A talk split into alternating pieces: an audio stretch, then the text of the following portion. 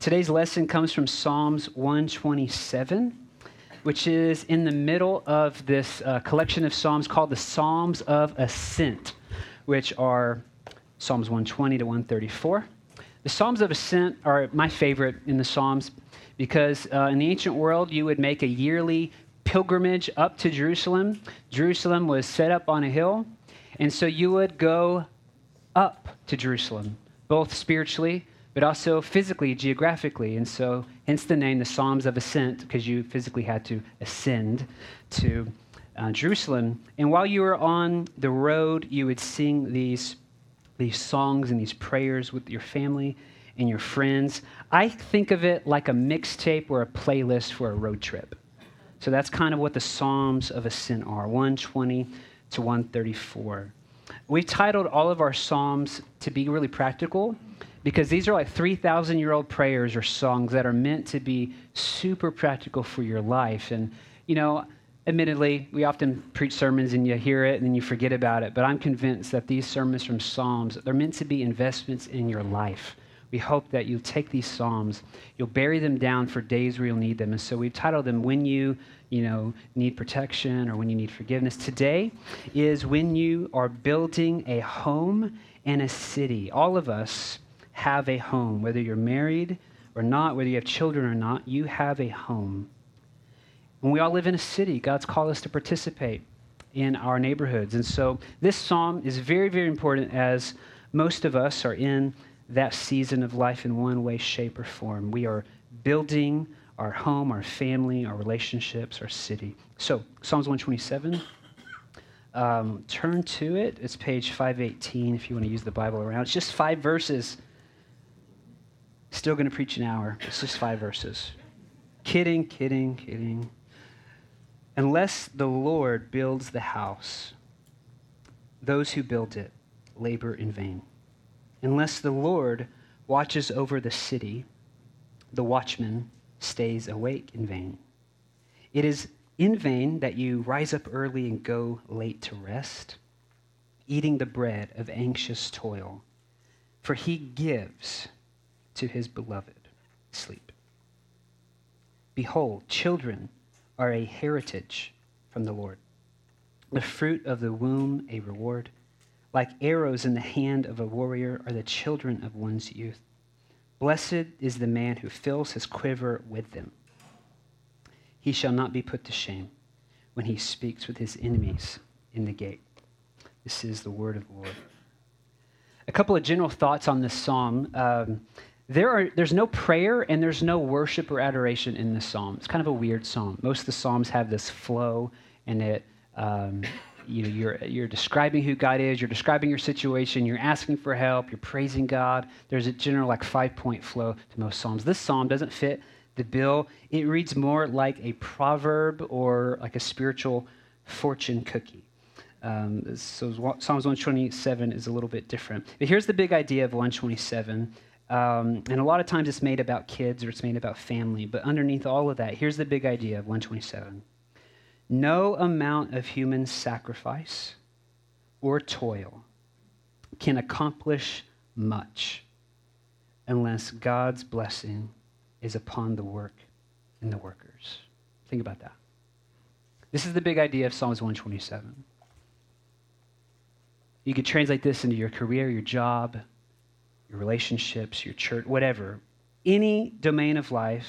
It doesn't matter how hard you work, how little sleep you get, how often you burn uh, the candle at both ends, doesn't matter. Unless God's blessing is upon the work and unless God's blessing is upon you, it's in vain. Unless the Lord builds the house, unless the Lord guards the city. Really, this is a study of the power of God. Often, Psalms 127 is like the family psalm or the kids' psalm, right? For good reason. That's the, the clear uh, distinction or um, the clear example that's given in Psalms 127. But Psalms 127 is all about God's power. It's all about God's power. I reminded of when Jesus says, Apart from me, you can do nothing. This is what Psalms 127 is about. Um, I uh, probably a great moment of discipleship came in my life years ago. A guy who was discipling me named, named Eric Pfeiffer. uh, he told me this phrase that really changed my life and changed the way that we I look at things. But he said, Drew, you can only go where the grace of God goes before you. That's it. And if you try to go where God's grace hasn't gone and prepared the way, it's like walking into the Amazon jungle barefisted without a machete and without a path. Like it's just going to be bloody and messy and slow and you're going to get hurt. You can only go on the paths where God's grace has prepared. And it's so true. Like we all have things in our lives that we try to do, and it's like scratching and clawing, and the biblical word would be striving. And it's just clearly like that's God hasn't gone and made it easy. This is like Ephesians 2:10. He's created good works for you to walk in, and all you gotta do is walk in them. You don't have to strive, you don't have to scratch and claw. Yeah, there's there's like um, it's work, it's effort, but where God's grace has gone and prepared the way, it's pretty easy. This is how our church started seven years ago, six and a half years ago, Eric, Amanda, Sammy, Christopher, Kayla, Shar, and I were at the park, and we just said, Lord, whatever you're doing, we want to jump on that bandwagon. Like we don't want to, we don't want to ask you to bless what we're doing. We want to know what are you doing. We'd like to bless that. And here you are, six and a half years later. This is what God's been doing. Uh, no manufacturing, no manipulation. Just like Lord, what are you doing? We want to follow that. That's God's grace. Unless the Lord builds the church right? Unless the Lord watches over the church, okay? This is the heart of this psalm. Um, so let's break it down. Uh, it's kind of symmetrical. Um, there's verses 1 and 2, and then you can, um, we'll look at verses 3 through 5 in a bit. Verses 1 and 2. Unless the Lord builds the house, God's a builder. I love that. I'm a builder. I like tools. I really love tools. I go to Home Depot just for fun, just to, just to be around the tools and the smell of sawdust. I, I like building stuff, and when I see that, unless the Lord builds the house, I'm like, Amen. Like, I love this image of God being a builder. After the resurrection, if you know this story, I think it's uh, in the, I think it's John's Gospel that tells it. I can't remember. Um, but uh, the boys come and they look at the empty tomb, and then they leave, and Mary's still there. And Mary turns around and she, she's the first person to see the resurrected Lord. Do you remember um, who she thinks the resurrected Jesus is? She mistakes him. You know? A gardener. What is it about God's character that Mary thinks the resurrected Christ is this like blue collar, get your hands dirty in creation? She thought he was a gardener.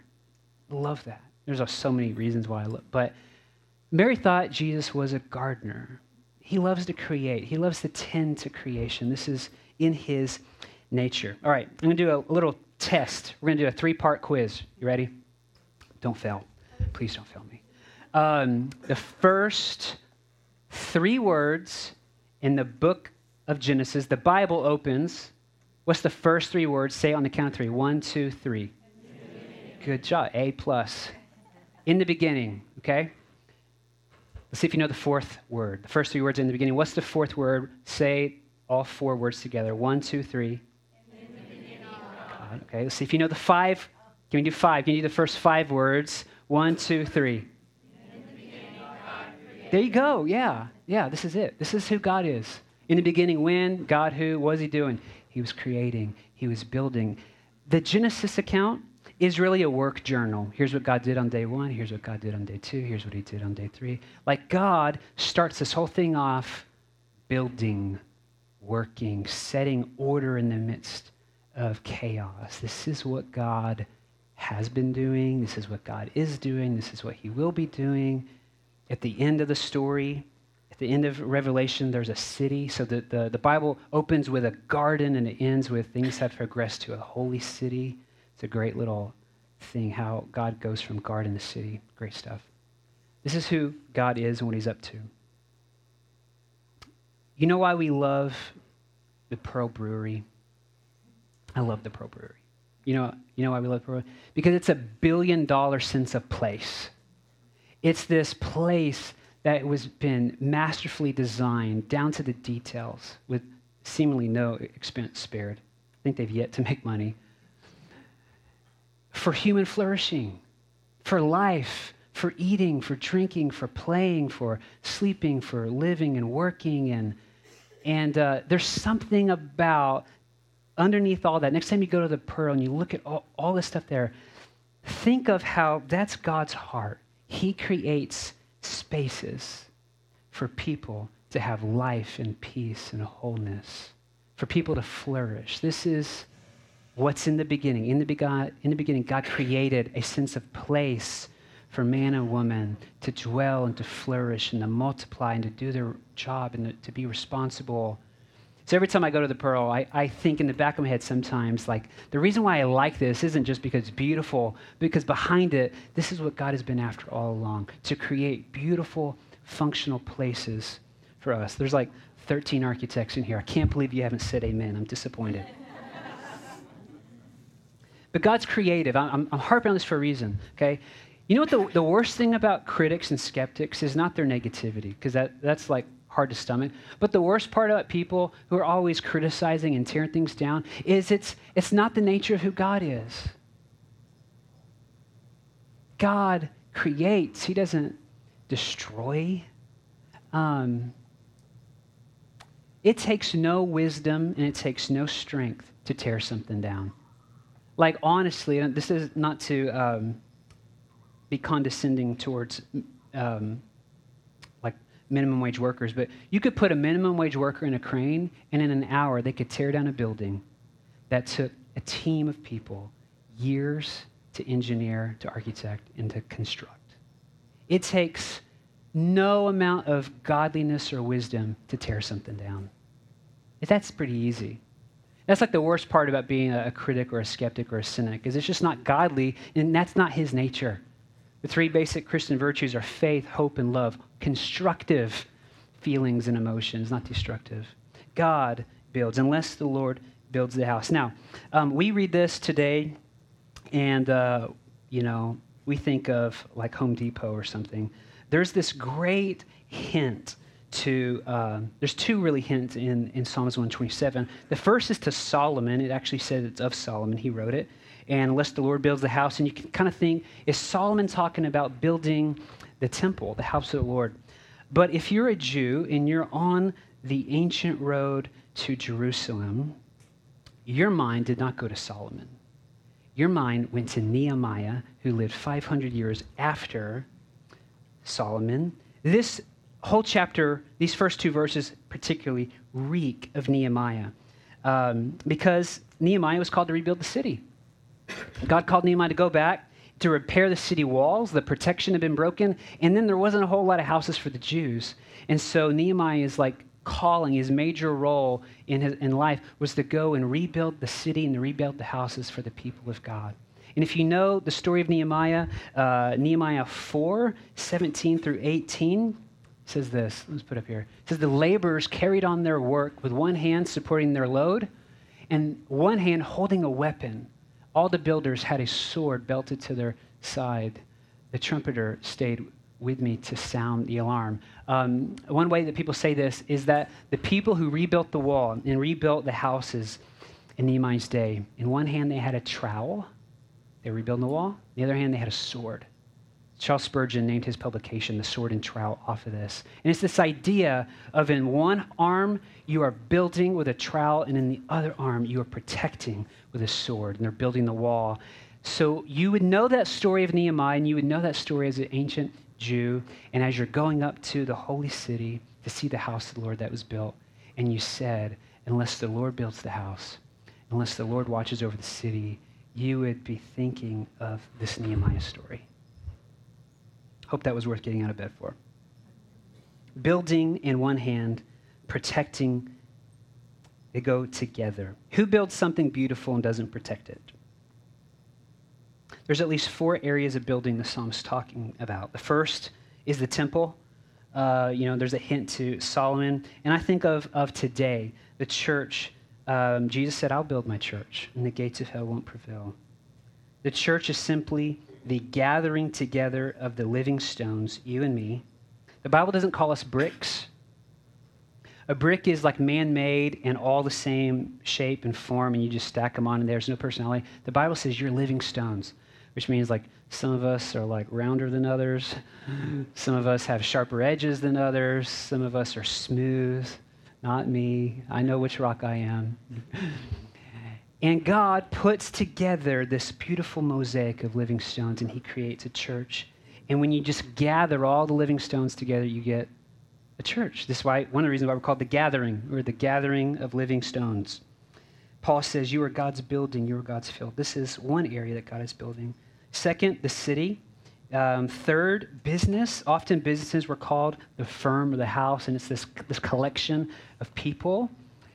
And there's a way to build a business. Some of you are business owners, and there's a way to build your business that doesn't honor the Lord. And there's a way to build your business in which the Lord is like the senior partner and is the, the one directing all the values. There's a way to, to build a business that's godly. And then also, the obvious is the home.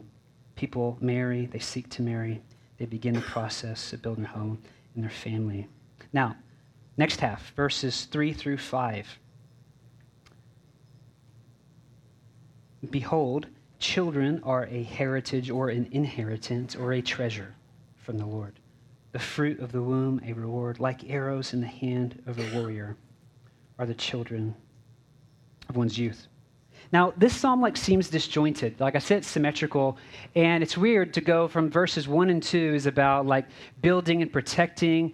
Like it's like there's sawdust and power tools and sheetrock dust and Home Depot, and then like SimpliSafe Security and like motion lights and guard dogs, and then you go to Babies R Us and diapers.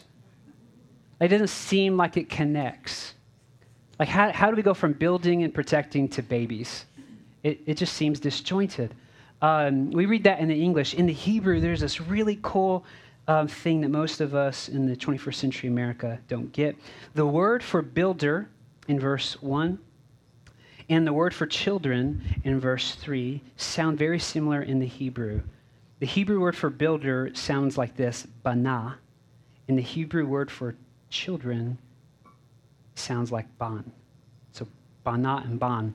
And so this is poetry. So if you're reading this in the Hebrew and you read uh, about a builder and then about a child, those words sound just like one another and they play off one another. So there's kind of this literary, poetic thing that Solomon is doing here. To us, it reads like they're disjointed. The last part of verse 2 is pretty cool. I love it, especially on daylight savings time. Thank you, Jesus. He gives his beloved sleep. I know some people complain about daylight savings time. I'm thankful for the, the hour that I got yesterday. There's this connection between verse 2, he gives his beloved sleep, and then verse 3. There's a, a Greek Orthodox scholar named Patrick Henry Weir, and here's what he talks about on this. Uh, I'm just going to read it because I, I can't say it better. He says, It is in the bed, after all, in the context of rest and sleep, that children are conceived. Thus, God's great gift, the gift of children, appears to have more to do with human rest than with human toil. There is no room for Planned Parenthood in this psalm. Conceived in the context of rest, children are purely the gift of God. These are the arrows of a man's quiver, says our psalm, waxing ever bolder in poetic language. They will be his stay and support when he sits and deliberates with his neighbors in the gate of that city over which the Lord maintains a constant vigilance. This is what it means to construct a home. It's Pretty good. Now, I want to bring you back to that idea that you are traveling with your friends and family to Jerusalem. Um, and it kind of seems weird that in the Psalms of Ascent would be this psalm. Like, why is this you know, seven Psalms in. And it was because the Jewish husband and wife viewed um, taking your children to pilgrimage to the holy city as part of discipling your children. And so they would sing this psalm with all of their aunts and uncles, and there's like 20 to 70 people in this caravan on the way to Jerusalem. And they used that as an opportunity, said, the Lord wants to build our house, the Lord wants to train our children. And they would teach, they'd use this psalm to teach their children this is how the Lord builds us. This is how he protects us. It's really cool. They, they saw it as a discipleship moment. Now, there's something in here that's pretty remarkable uh, when, you, when you consider that this is 3,000 years old, it says children are a gift, their treasure, their fruit, their reward, their arrows. That's not super countercultural today. Um, because we live in the age of Walt Disney, where basically, especially in America, like the number one sin of idolatry is our children. Like we idolize and worship our children and put so much pressure on them. We live in this age of Walt Disney, but 3,000 years ago, people did not look at children the way that we idolize them today. Jesus spoke of children, he used children as an illustration for salvation. He said, Unless you come to me like these little children, you will enter the kingdom of heaven. What we got to know is there was never a rabbi in the history of Judaism that used children as an example for salvation. When Jesus used that image of, unless you become like one of these, you know, children were, were viewed uh, often, especially in the Gentile world, as this nuisance, this burden, a threat to the estate. Um, they view children how most people view a homeless schizophrenic under the bridge, just like out of sight, out of mind. I don't want to get involved. Like, don't bother me. Like, that's how. I mean, the children come to Jesus, and the disciples are like trying to shoo them away, which is why Jesus says, Let the little, little children come to me, okay? So Jesus radically shapes our view of how we see children, which is pretty cool. It's, I'm a Disney guy, so I love this next line. Um, Jesus spoke of a spiritual kingdom available to kids before Walt Disney dreamt of a magic kingdom just for kids. Pretty cool. I like that. It's one of our favorite places. But you can make the argument Walt Disney had this vision a magical kingdom for kids to run and play in because Jesus first said that there is a spiritual kingdom for kids. Let them come, let them play, let them find fullness in life. Come on, you got to amen that. That's good stuff. Good stuff. Here's why it's countercultural. In the Gentile world, in Roman law, there was a Roman law that said you had seven days to decide whether you wanted to keep your baby or not you could, at day seven, take, this is what would happen. I talked about it a little bit last week, is you could take your baby to the city trash heap and leave it there. And Roman law provided cover for that. Um, usually people did it because the baby was the wrong, the wrong gender. You can guess what gender often was thrown away. That's how the Gentile Roman world viewed kids is if they don't fit into your plan, just throw them in the garbage. You have seven days to do it. You could legally do that. This is where orphanages sprung up from. Here in Psalms 127, in the midst of that culture that throws kids away, he says, No, no, no, no, no. Children are a treasure. Children are an inheritance. They are a gift. These are the three uh, images it says treasure. Second, fruit. Third is what a lot of people know is um, that they're like arrows. And what you read into that is they are purposeful weapons. Um, here's the thing about kids kids are arrows, regardless. Uh, if you have a bad kid, they're an arrow. Whose heart do they prick? Yours. If you have a good kid, whose, whose heart do they prick? The enemy's. Like, regardless of the three parents, regardless, your children will be arrows. The question is, what direction will you fling them in? And arrows don't grow themselves. I, think like Shari and I, our great responsibility is we got two very energetic arrows that we're trying to straighten out every day, you know, like keep them straight. And our job as parents is to take the arrows, to care for them, to straighten them, to pull them back, and one day we're going to release them into the world. That's the job of, our, of, of parents. They're not meant to stay in the quiver in the basement until they're 30. I'm a millennial, I can make that joke, I think. So, parents, here's a great question like right now. If you got kids, where are you aiming them? Like, do you, like what I love about uh, Michael and Bethany and Justin Jared is they've got these targets. Like, they want them to be joyful, secure in their identity, honest. Um, Justin kept saying rich and famous. Like, I don't know if that's necessarily the target, but just, you know, if that happens, let them know where they were dedicated and we'll t- make sure you teach them about tithing if they're rich and famous. I kid. sort of, but you should, you should remember that. Where, you parents, where are you aiming your kid? If, even if you don't have kids, where did your parents aim you? That's a great question. Like, where did your parents aim you? This is our job as parents. Now, here's the reality um, is that there's often in our world strong desires to get married. And there's often in our world strong desires to have children, and sometimes it doesn't happen. Uh, I was opened up to this when Shari and I had a miscarriage. Uh, right at that same time, we had some friends who got pregnant. And then when they dedicated their baby at church that day while we're still struggling with getting pregnant, it was a very tough day as our friends were celebrating life and we're still mourning loss. It's, it's tough. Just it's tough. Um, that day opened my eyes as a pastor. I'm thankful for that day. Um, never knew Mother's Day was so hard for people.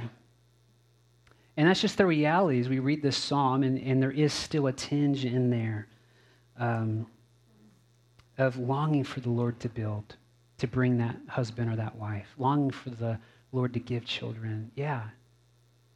And uh, what I, if you're in that moment, and if you're in that spot, and you're single, and you're, you're just you're ready to settle down, and you want a spouse, yes, I, I know that feeling. And whether you're married and, and you want kids or, or you can't have kids or whatever, what I want to encourage you is to see this psalm as an invitation to continue to, to let the Lord be the Lord of those desires. There is a way for us to get our hand. This is what Abraham and Sarah did. Is they, for 100 years, they didn't have kids, and they manufactured and they uh, got into trouble. You know, unless the Lord builds the house, unless the Lord guards the city, unless the Lord gives. Yes, it's the Lord. This is all about the power of God. Is it simple and cute? No. It is, of course, messy, which is why we have the Psalms. I want to encourage you if you struggle with that. This, you're in good company. Abraham and Sarah were in that for a hundred years, struggling with infertility. Elizabeth and Zechariah in the New Testament, same thing. And it took a miracle to bring kids to them. You're also in the company of Jesus. And I mean this seriously. Jesus wasn't married. Jesus didn't have children. And he revolutionized the way we see relationships. He revolutionized the way we see women as a man. Pretty incredible. He revolutionized the way we see children. And God used a single man, Jesus, to change the way even our culture 2,000 years sees this stuff he shows us that you don't have to have the American dream in order to fulfill God's purpose for your life. I, I, wish I had better news that was more comfortable to you than that. But Jesus shows us that there is a way to look to the Father and to say, Father, I want you to build my life. I want you to protect my life. I want you to lead me. And I want to do whatever it is you say, whatever it is I see you doing. And when you walk in that, even if it ends to the cross, which is not how any of us would design our life to end, there is an amazing amount of life and freedom that happens on the other side of that. So I offered that to you as an encouragement. I know that's not easy. Here's the gospel we're no longer slaves to sin because God has done one of the greatest building projects of all kinds. He has built a bridge in Christ Jesus to his presence so that we, through Christ, will be his children, the arrows in his quiver, doing battle against the enemy for him. It's really cool to see how, through the gospel, God has done what this verse is talking about for him. Romans 8 14 says this For all who are led by the Spirit of God are children of God. So you have not received a spirit that makes you fearful slaves. Instead, you received God's Spirit when He adopted you as His own children. Now we call Him Abba Father or Daddy. For His Spirit, His Spirit joins with our spirit to affirm that we are God's children. And since we are His children, we are His heirs. In fact, together with Christ, we are heirs of God's glory. But if we are to share His glory, we must also share in his suffering.